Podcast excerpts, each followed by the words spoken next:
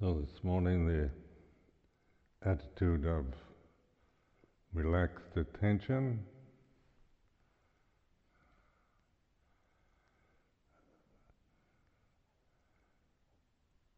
Words that give this suggestion to the mind, you know, the sense of being at ease, not you're not trying to get anything, uh, attain anything or achieve anything. The problem with uh, what we call formal meditation is that, is that we've often been on retreats where the whole emphasis has been on achievement and attainment. Work hard, keep quiet, don't speak, noble silence, and then get their samadhi. And so the, the, the condition of the mind is easily, you know, these kind of suggestions, how do, how do they affect you? You know, what, when, when I make these imperatives, they work hard, practice a lot, don't talk to anyone, uh, get the, this level of concentration, attain the first jhana. Now this, now I just know how this affects me. Is that it, it feeds this, uh, this uh, bhavatanha tendency that's strong in me, wanting to become, get something I don't have, achieve something. And it seems right, you know, it's in, in the level of worldly conditions.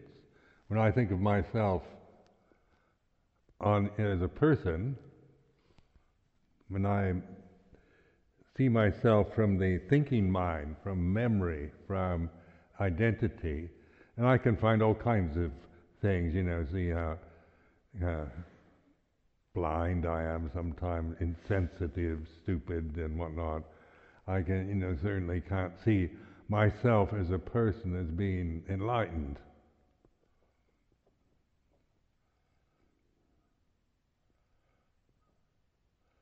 So, and that's because the personal, the per- personality is about thinking, isn't it? It's, a, it's attachment to thought, memory, identity with the five khandhas. So that's where, you know, the thinking process is not to be trusted the, the habitual thinking process. You're learning to use thinking skillfully is the whole point of like vipassana meditation practice. You're using concepts, ideas, teachings, but not for identity, not for develop just more habits to or to become anything. So the, the Buddha is kind of like a tool, excellent instrument to use, but can be used all wrongly. If we, if we start out from ignorance and never get beyond it, then you use Buddhism in ignorant ways. So beyond thinking is awareness. You know, you can be aware of thinking. Thinking can't be aware Thinking is a function of the mind. So you can figure things out, and uh, you know, with with thinking, with logic, and so forth. But you can't. You can, you know, you can know all about something, but not know the reality of it. So this awaken, waking up, paying attention, sati sampajanya, satipanya, Buddho, these are the words that are significant, not as kind of comparing yourself, you know, how am, am I very mindful or trying to figure out, am I the Buddha, am I the Buddho, and trying to think about what Buddho is and whether consciousness is Buddha and or consciousness and mindfulness are God or uh, you know we can get into into all kinds of uh, elaborate um, intellectual twists.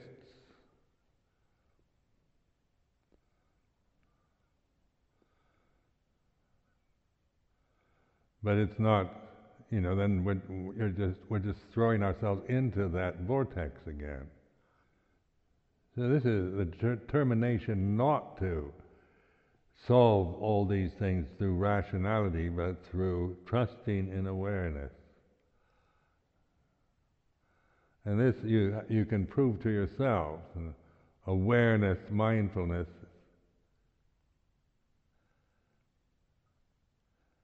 can be realized, recognized.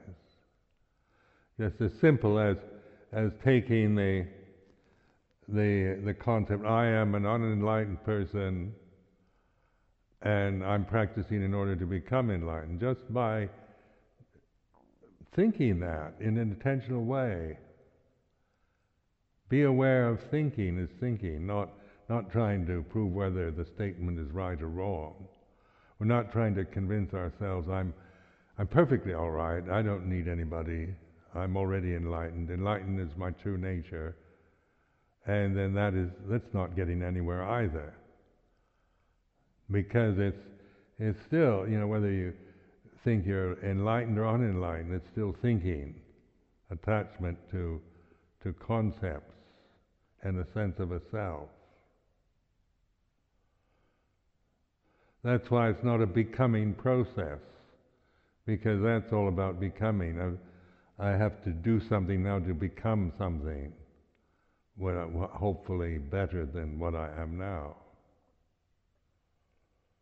The idea of becoming enlightened means that, you know, on a thinking level, I'm a much nicer person. I'm an enlightened person.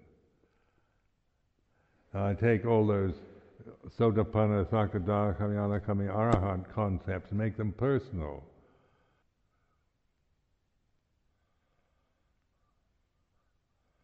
So the ego, and this is what we call in common parlance, the ego, Sakkayaditthi. You know, we don't want to, we're not trying to feed that anymore, trying to reinforce it or to have a Buddhist ego. Just change the, the costume, you know, so that you look Buddhist rather than Christian. but the, um, the, the whole uh, profundity of Buddha's teaching is, is in the word Buddha itself, awakened. It's conscious, individual awaken to the way it is. And so, in reflecting on the reality of this moment, this is a separate form, the body, it's conscious. Now, this is reflecting on the, this that we, I didn't create the body on a personal level. It's not Sakkayaditthi, the body. It is a sankhara, it is what it is. But I can't claim that I, you know, I create an attachment to it, an identity with it. Out of ignorance. So I, you know, I judge it and identify with it. But I don't create the body out of Sakkayaditthi. But I project that, you know, the, onto the body. This is my body, I am a man. And, uh, and all the identities, assumptions, attitudes accordingly. Consciousness, I don't create that. The body was born as a conscious form, nothing to do with, with me uh, as a person. So this way of, of reflecting, this is reflective thinking about the the body isn't you know is a is a condition. It arises, it's born, and it dies. It is the way it is. You're seeing in terms of of the way it is rather than the what you think it is. You might think it's yours. You you know it's mine. I'm this this body and and I'm all the qualities of this body. I'm the age of this body. I'm the gender of this body. And so this is all proliferation through ignorance. Sakkayaditthi, Silabbata Paramasa, Vicikiccha, the first three fetters, are conditions that you acquire after you're born. You're not born with Sakkayaditthi, Silabbata Paramasa, Vicikiccha. These are the first three manacles that bind us to birth and death.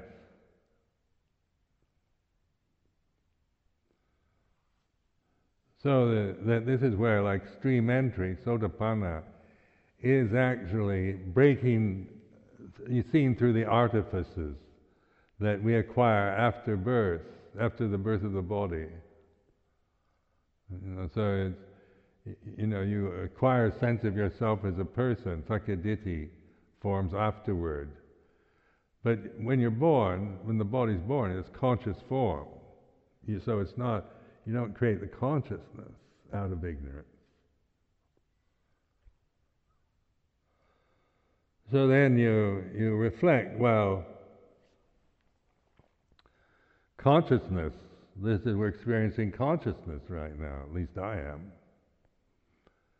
Now, this is just a word, consciousness, English word. And of course, in the, in the Western world now, everybody's interested in it. Even psychologists now interested in consciousness. And, uh, and yet, it, you know, it is, we're all conscious. But then we, we want to think about consciousness and define it. And so you hear some of the most ridiculous definitions of it coming from scientists, even, or psychologists, psychiatrists. Because to define consciousness without, from the Sakkayaditthi view, you know, you're, you're, you're, labeling it as something, you're limiting it to, to the prejudices, biases, views that you, that you acquire after birth. So you're not really recognizing it, you're merely holding an idea about consciousness, theorizing about it. But the reality is, it's here and now. You know. Each one of us is conscious at this moment. Then you're, well, what is it then? Point it out to me. That's thinking again. So you're, you're trying to find consciousness as some object that you imagine, something that you, like you're seeing a, you know, an object, uh, a tree or a flower or a cat or a dog or something. But consciousness is the very milieu that we're experiencing. It's like being in the space. We're in a consciousness. This is consciousness. It's not, you know, you, you can awaken to it, recognize it.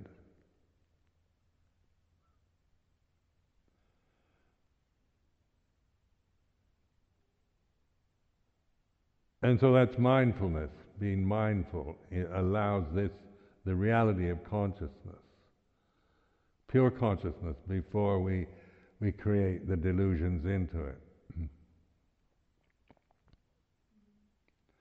So that's where, in my own experiments with sound of silence, have been because actually I find that this uh, resonating vibration that I hear, that I notice,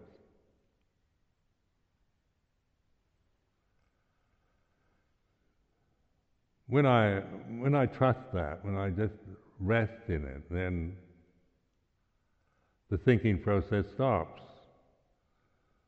The sense of a self drops away. But there's consciousness, still conscious. There's attention, there's sati, there's sampajanya. And it gives this, this, uh, this wide kind of infinite, infinite conscious reality. Consciousness has no, no boundary. In Arupa jhanas, isn't it? When they talk about the Arupa jhanas, this is all you know. This Arupa jhanas. They're about space, infinite space, infinite consciousness, nothingness, and neither perception nor non-perception. Try to imagine any of those infinite space, infinite consciousness, no, nothingness, neither perception nor non perception. Now that's a good one, isn't it? Try to figure neither perception or non perception out with perception, with grasping perceptions. You know, try to reason that one out intellectually. You get your brain into a real twist.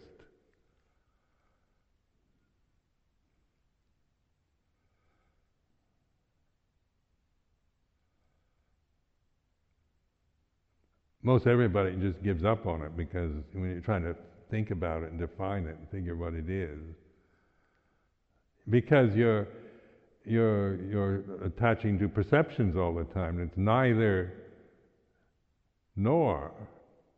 And the thinking mind has to be black or white. It's either or. It's either this or it's that.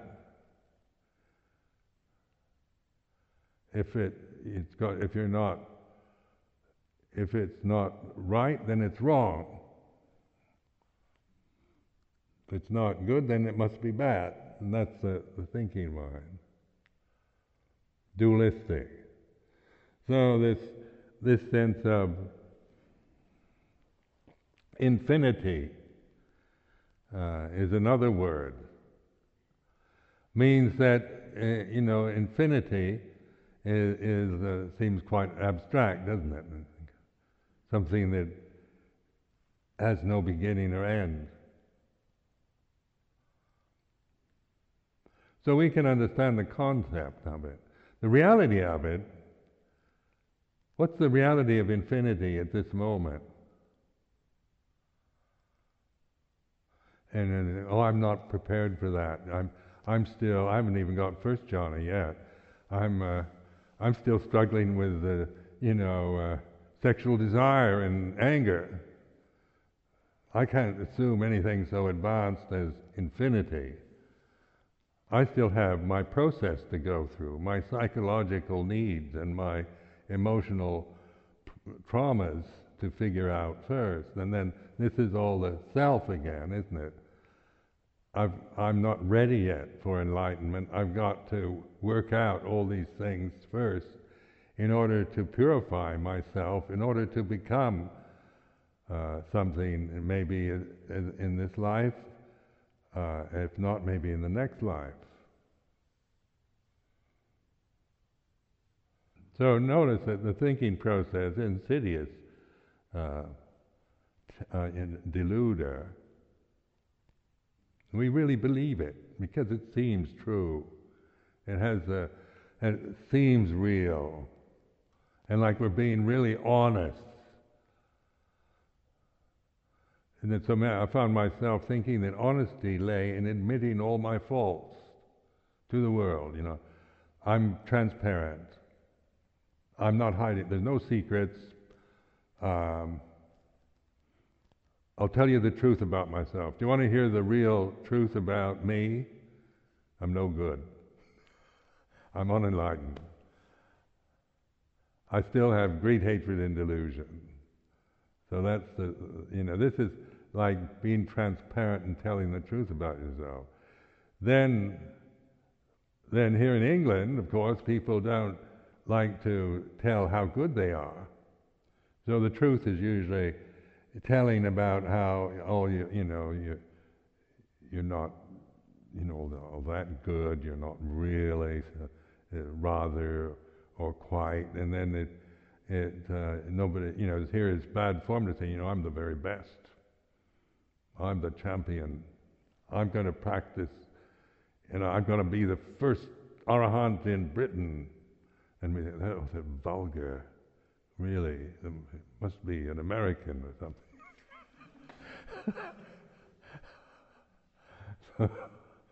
so this is a, because that's culturally un, un, uh, un, unacceptable, isn't it? To, to, to promote yourself and say, claim, you know, you even have ambitions to become the first British Arahant.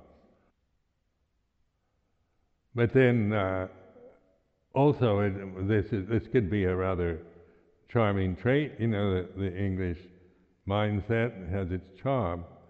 But also, you know, is a form of delusion because we, we, we think of reality always in the negative, usually through negative uh, perception. Or the other, say the American style, the, the greatest, the mightiest, the biggest, the best, best country in the whole world. That's how Americans think. And, and so, it's in terms of superlatives, but also, you know, that's a delusion too, but, but also recognizing one's uh, virtues.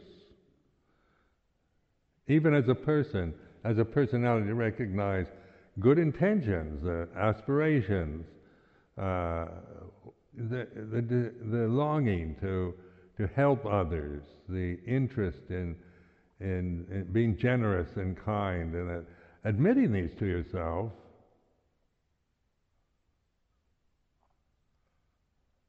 Because even on the Sakkayaditthi level, if you're going to have an ego, you might as well have a, you know, have a more balanced ego than just one that, that's endlessly critical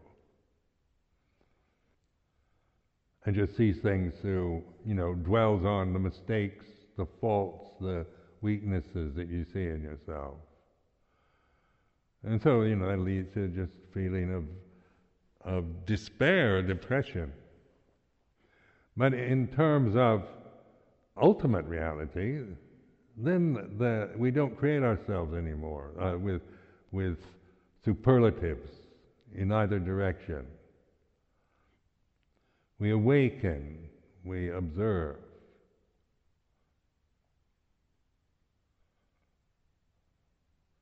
And then the, the teaching of the Buddha is to be, is for its a suggestion, a way of looking at this moment that we might never recognize or think of if, uh, just on a personal level. We didn't have a skillful tool like this. Learning to use this this tool for awakening. We forget, you know, even though, you know, we easily get pulled back, lost into our own delusions. Because what we call the real world is, uh, you know, everybody else supports this, this illusory world is the real world. So that's where we're easily doubt our own reality because it's not the real world according to what the society says or even demands of us. And, and our personalities are programmed by those delusions. The self is real. The sakkayaditthi is reality. This is the way I am. I am unenlightened and I'm practicing in order to become enlightened.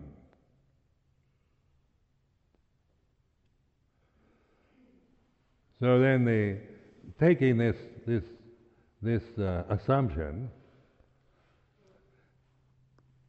and intentionally this is what I did anyway. I intentionally think it. But I, the, the intention was to listen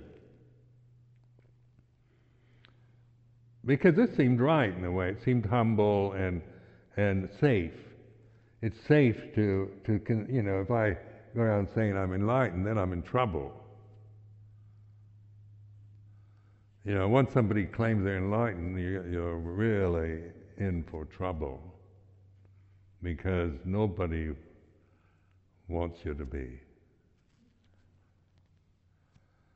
Or if they do, they they they usually do it out of ignorance themselves. So I mean, it it's uh, also audacious, isn't it?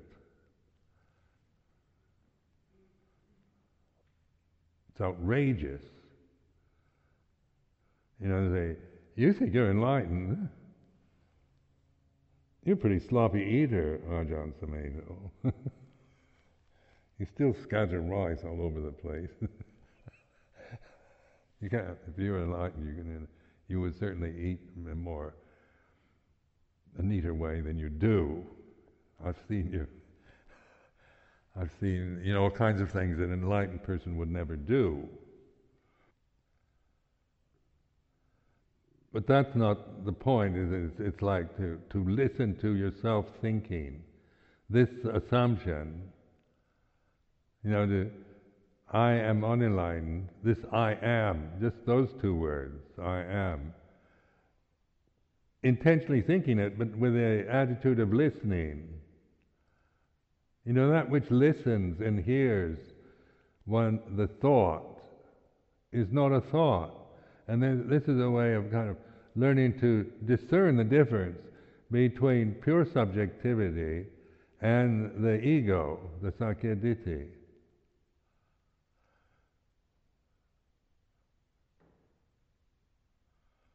So taking this, this uh, I am,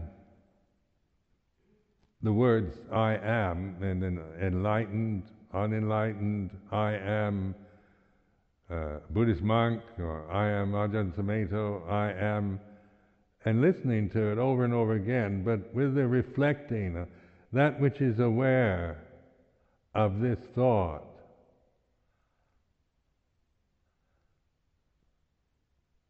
What's that? You know, there's like self-inquiry. So we're separating. You know, otherwise we just we we don't know the difference. We're caught in with the usually we're we're bound to the concept. I am I am unenlightened. And and it seems true according to the conditioning of the mind. But in terms of the reality of it, it's a it's a statement, isn't it? It's two sounds we make. Two, it's a creation out of ignorance. because there's awareness of I am unenlightened. So you know, this is where mindfulness is being able to, our ability to observe this, observe thinking, or intention, or feeling, not from uh, thinking about it or analyzing it, but just recognizing it.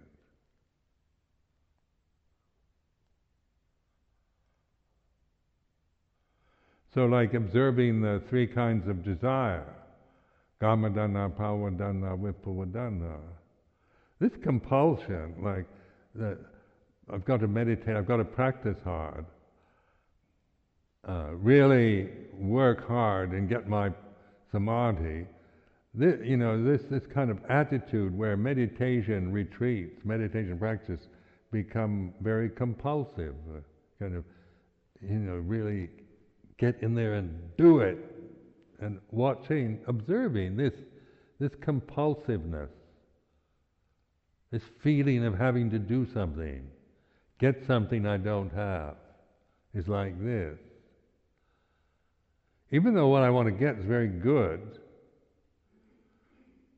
but this this uh, bhavatanha oftentimes is uh, is the is a very kind of misery of the holy life, misery of monasticism, wanting to, to get something.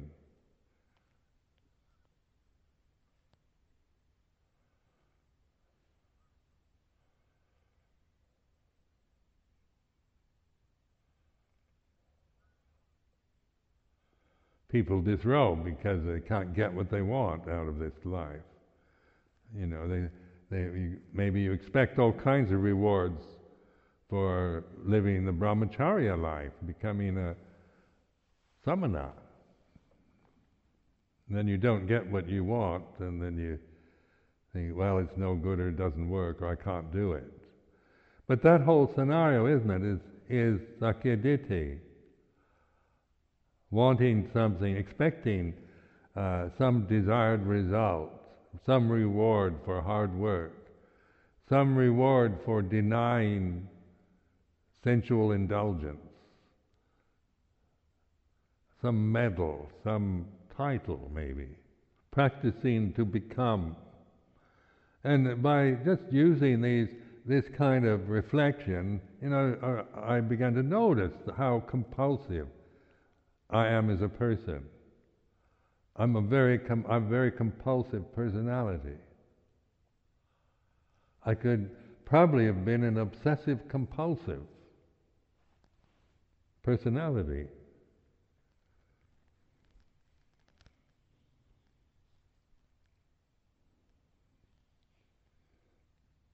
And so that very that very tendency, you know, you take it wherever you go, whether you're on holiday or or practicing meditation or whatever, you, and it tends to make you feel guilty if you're not really working.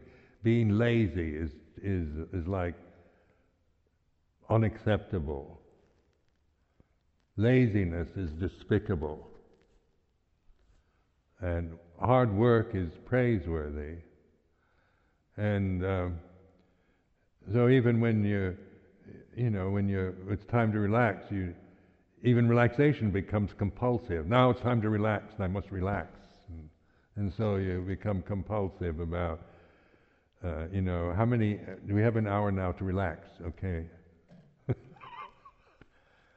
and you, you don't, you know, you can't relax because the compulsiveness is there. Good idea, But if you relax for the whole day, that's maybe too being too lazy. When there's so many things to do, so many things to accomplish and get and achieve and improve and repair and whatnot, that, you know, it's, you can't just waste your life relaxing. That's not being responsible. So the the inner tyrant goes ranting, you know, about how you have to be responsible for yourself. Grow up and be responsible. And though these, then this this kind of thinking, you know, can make us incredibly tense all the time and stressed out because it's compulsive. You know, it, it follows you wherever you go. I've told you about this dream I used to have when I, the first year uh, that I was a monk. And I'd, I'd go into a cafe or something and uh, sit down and order a cup of coffee, and then and then I would be sitting there, uh, and before I even drank the coffee, an inner voice would say, "You shouldn't be here you should be preparing for the examination. Now I went, you know, because I've been in the university, I went, you know, this was very compulsive, as a very compulsive student. so, you know, I always felt guilty if I wasn't studying. So the only way I could relax when I was a student was to either drink or smoke ganja. And then you kind of forget it for a while and ease the tension of, of the, uh, of the uh, compulsiveness. Because it was like everywhere I went, they you shouldn't be here. You should, you've got an exam to take. You're not ready yet for this exam. And so that everything would be you know, kind of corrupted in a way. Couldn't enjoy anything because of this you shouldn't be enjoying this. You shouldn't be just sitting here. You shouldn't. You've got to take the exam, and you're not ready for it. Now, this was a repetitive dream. I had, I don't know how many times the first year uh, with Ajahn Chah. And so, of course, I kept thinking, well, it's trying to say something, a message, that maybe I'm not practicing hard enough. So I, you know, kind of boost up the hours of practice. I used to get up at we had, we had to meet in the sala at 3.30 in the morning for chanting. So I'd wake up at 2 o'clock.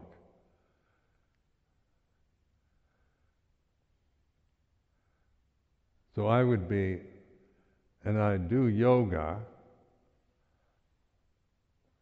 So I would be ready for the morning puja. And, and then the whole ethos of the monastery was to work hard, practice hard, sleep little, talk little, eat little. So these are, these are the suggestions uh, that the ego grasps. So then, uh, observing this, beginning to observe this, this compulsiveness, it was, uh, you know, I just, I felt, you know, felt any resentment of things that I thought were totally unimportant that would get in my way. Like in, you know, they, uh, people would come uh, and want to talk to me, or there'd be some function, and I didn't think it was important enough. I had my practice to to work on. I'd feel quite resentful if I if I was forced to go somewhere do something that I didn't approve of as thinking very conducive to practice, just distraction. So one time in this monastery in uh, called Tamsangpat, I was up there and I was really diligently practicing. You know, and I was I quite like that. I can I'm quite I can get quite high on concentration. So so then uh, Ajahn Chah comes for a visit to Tamsangpat, and and then he takes me that evening to a village, Fate, and uh, and and I didn't want to go there's a, another Western monk who I can't remember who it was now. Neither of us wanted to go to this, but we couldn't very well refuse Ajahn Chah. So he takes us to this village where they're having this kind of big festival. And we sit on this platform, and they, they've got this loud uh, loudspeaker system blaring over everything, and these glaring lights, and all this noise. And, and then I'm thinking, this is a waste of time. I don't want to be here. Why did Ajahn Chah, what, what was, you know, why did he have to do this? This isn't right. He shouldn't have brought us here. I want to, I'm a serious practitioner of meditation. And this is a waste of time. Getting quite indignant. Then look at Ajahn, he seems to be sitting there. You know, probably this monastery is not very strict. Probably the monks have money. We shouldn't even be associated. I get into my snooty, supercilious mode, puritanical positioning. Then, uh, so I, I, was quite uh, upset with Ajahn Chah, thinking he shouldn't have done this, this was wrong. But then I started reflecting. You know, rather than just believing this, my, my righteous indignation. You know, so I began to see this kind of arrogance, my own arrogance, my own kind of dedication to hard work, my compulsive tendencies, and how angry or indignant I'd get if things got in my way. And then I began to see this in terms of suffering. Dukkha, it's, it's, it's a suffering, state of suffering to, to be controlling all the time, to divide everything up. This is important, this is real practice, this is, this is rubbish. The way I could dismiss, reject things, and then try to hold on to others. So this is where reflection in the Sati Sampajanya, you begin to notice these tendencies in, you know, not as criticisms, but observing the, the dukkha, the kind of unpleasantness of this division in consciousness. Right and wrong, good and bad. The, the, the pain of being compulsive, always feeling you've got to get something, you're not ready yet, you're not good enough, you're not prepared, you haven't worked hard enough, you're not deserving enough. And you've, you've really got to work hard in order to prove yourself. Now this is this is these are words I'm using, but but they you know you observe the kind of uh, effect, physiological effect on that that one is experiencing. This sense of contraction. I notice this: work hard and you've got to get, you've got to achieve and attain. I feel in this very Im- kind of commanding imperative, I tend to contract. I don't relax. So meditation can become another kind of intense contraction, controlling. Then the the vibhavatanha, the desire to get rid of, you know, this uh, resistance, I began to notice a, a kind of obsessive resistance to things. Just, uh, you know, it wasn't intentional, it was habitual. Rejection, resistance, denial, these words, just observing this tendency to this other compul- to to control and protect myself from negative things or unwanted or frightening possibilities. Don't tell me the truth. I can't, you know, tell me a lie, make me feel good.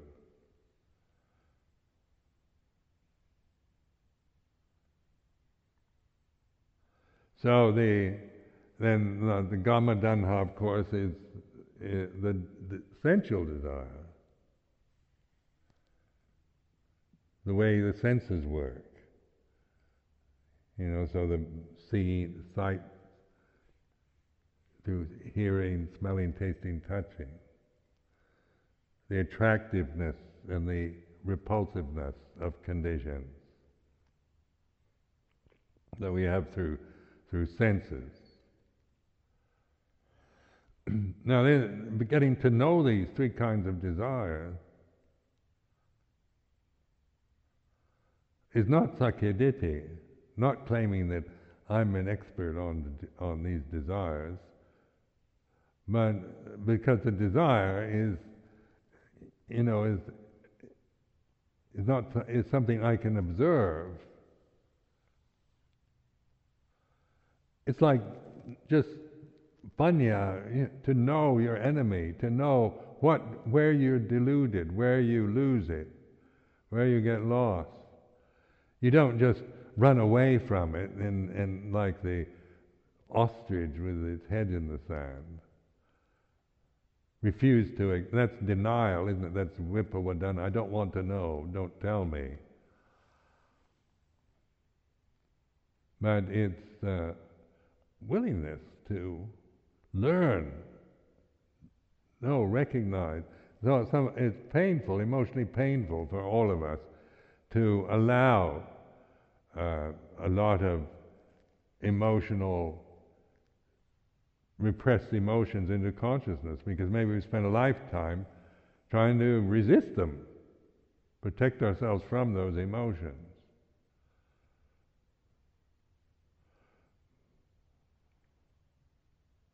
So this attitude of relaxed attention is an, an attitude, you know, to that I recommend, or or words, words that encourage you to open and relax, not to, in order to see the tendency, maybe the habitual tendency to contract and meditate in a compulsive way, with the assumptions Maybe it's not even all that conscious, the assumption of I'm unenlightened and I've got to practice hard to become enlightened.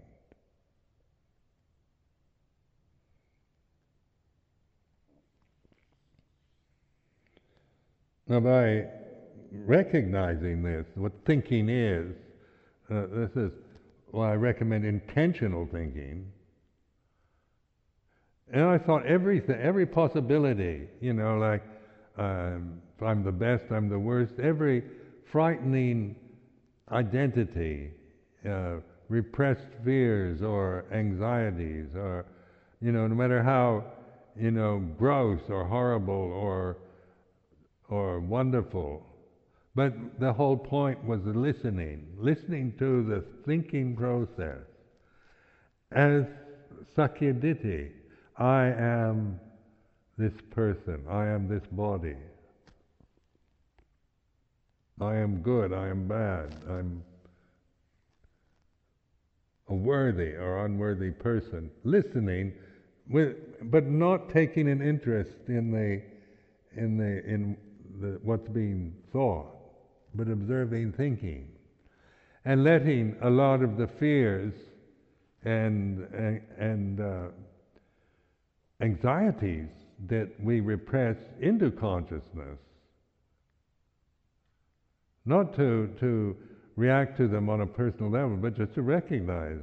Even the, the thing you fear the most, you, you dread the most, when you think it intentionally,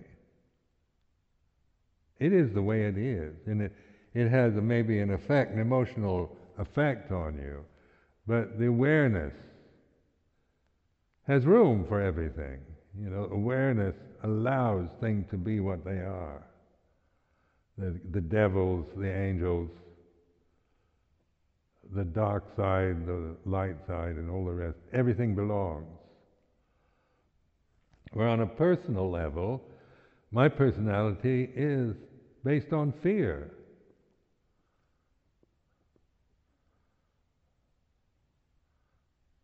On ignorance, trying to prove myself, trying to you know, learn how to survive in a, in a society.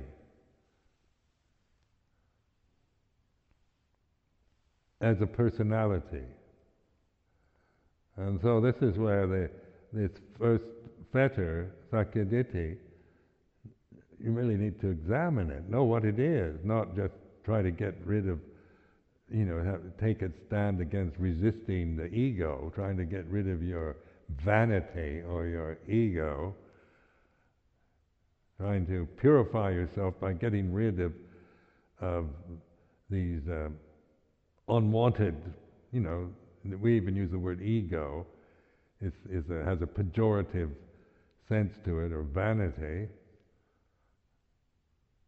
You know, it's despicable, isn't it, to be vain and self-centered is is uh, you know, we look down on that. We don't want to be that way. But in terms of the ego, you know, the, that which is aware of the ego is not the ego.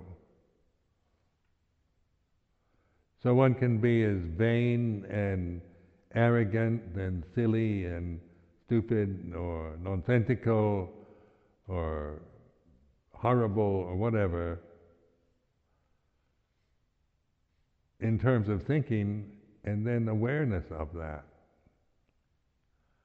So the, the important is the awareness of thinking.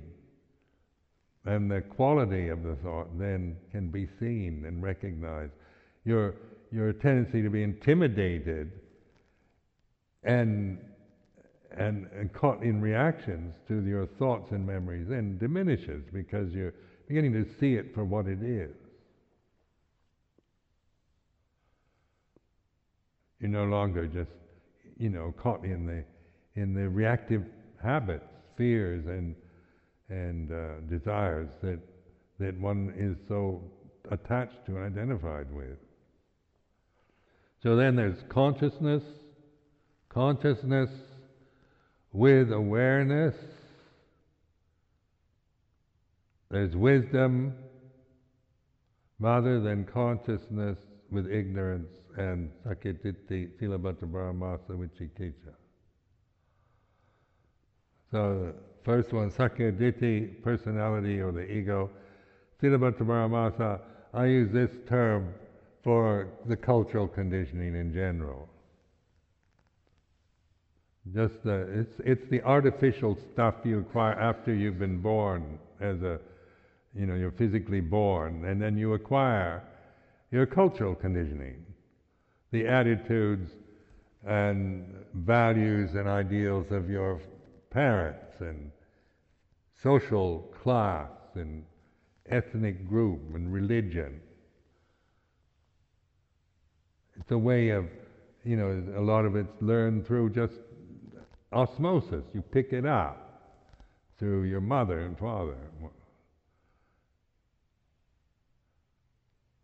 And so we, you know, we don't question even our cultural conditioning. But, you know, you're not born English. You're born, and then, then your mother says, you're, you're a little English girl.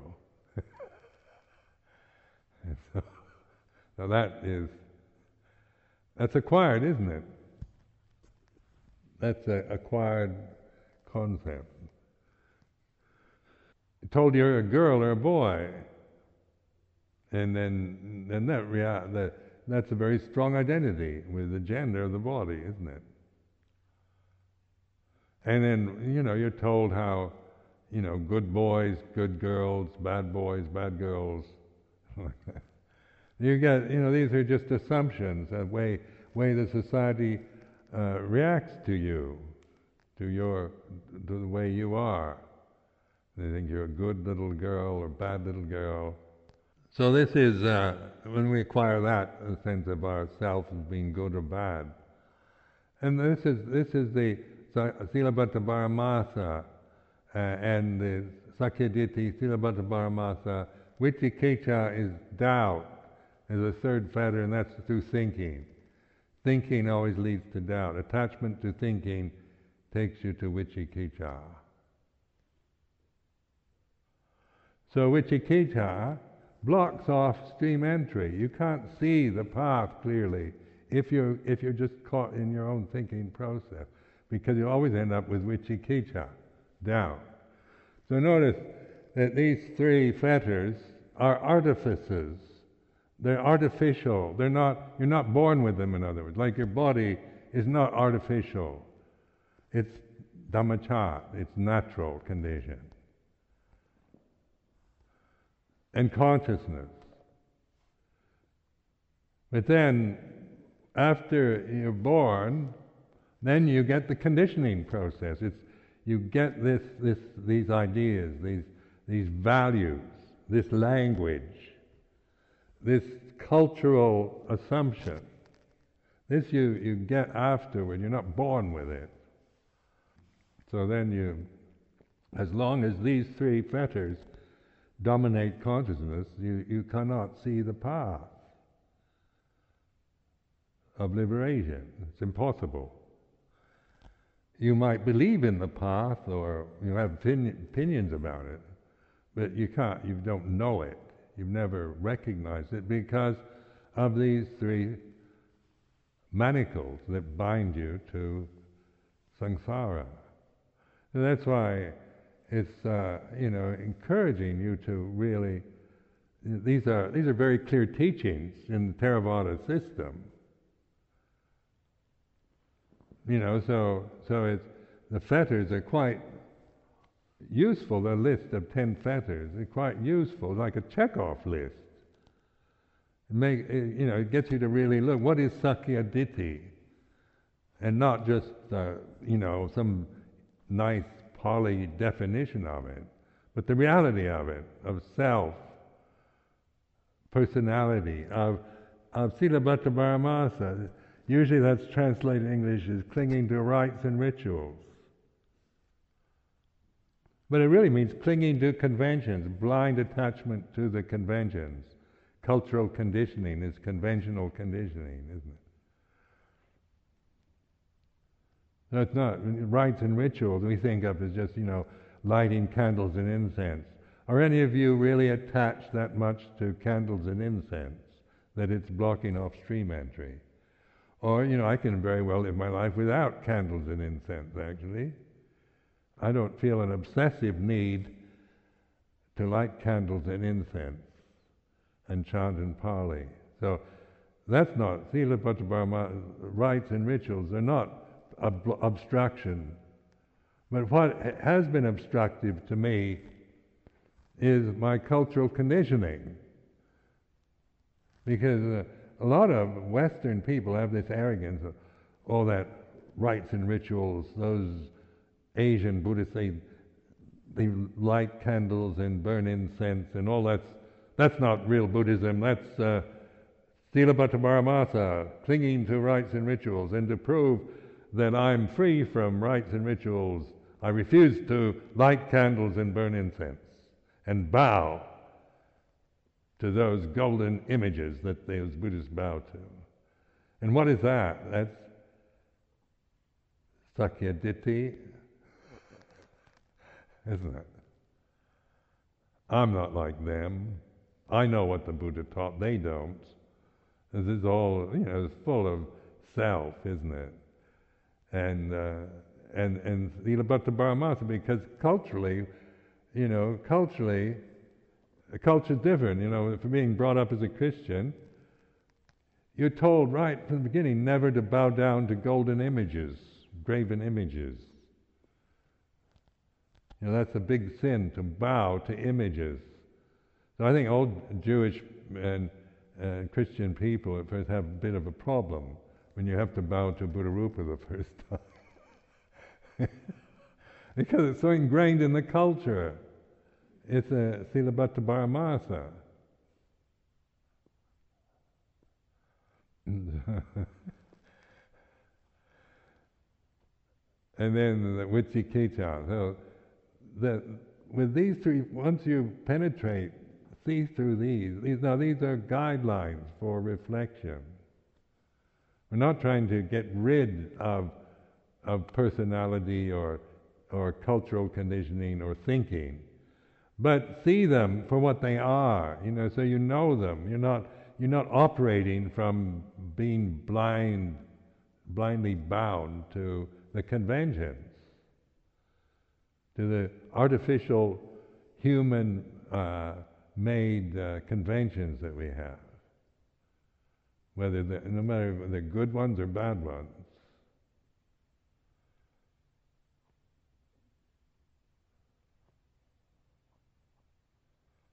So this does take a, you know, determination, examining, investigating, the, so to see what Sakkayaditthi really is. So these are my insight. I, I, you know, see clearly that Sakkayaditthi is thinking. My attachment, attachment to thinking, attachment to the five khandhas out of ignorance. Because I've examined thinking and I haven't just taken a stand against thinking and trying to purify thought, but even think impurely to see thought as a condition rather than and, and how thoughts affect consciousness. You know, thinking in negative ways affect, you know, I, feeling to me. Thinking in positive ways make me feel inspired and happy. And and certain, you know, the power of words and concepts, they do. They have they have impact on consciousness. So being aware of that impact is where consciousness and mindfulness come together and, and wisdom. They, uh, you're informing yourself with wisdom rather than just operating endlessly from avijja or ignorance. So the, the point is, is awaken now, not practicing now to awaken in the future. It's the imminent, natural state of being. It's not an attainment, and it's not a personal ability. It's natural. So the Buddha uh, encouraging us to recognize this very natural state of being aware, conscious, with the limitations of the human form, the restrictions of the five khandhas, but, learning from it, studying and investigating these khandhas till you see there's no longer delusion about them, no longer assumptions or opinions about them, you're recognizing them. All conditions are impermanent. the Sabbe sankhara anicca.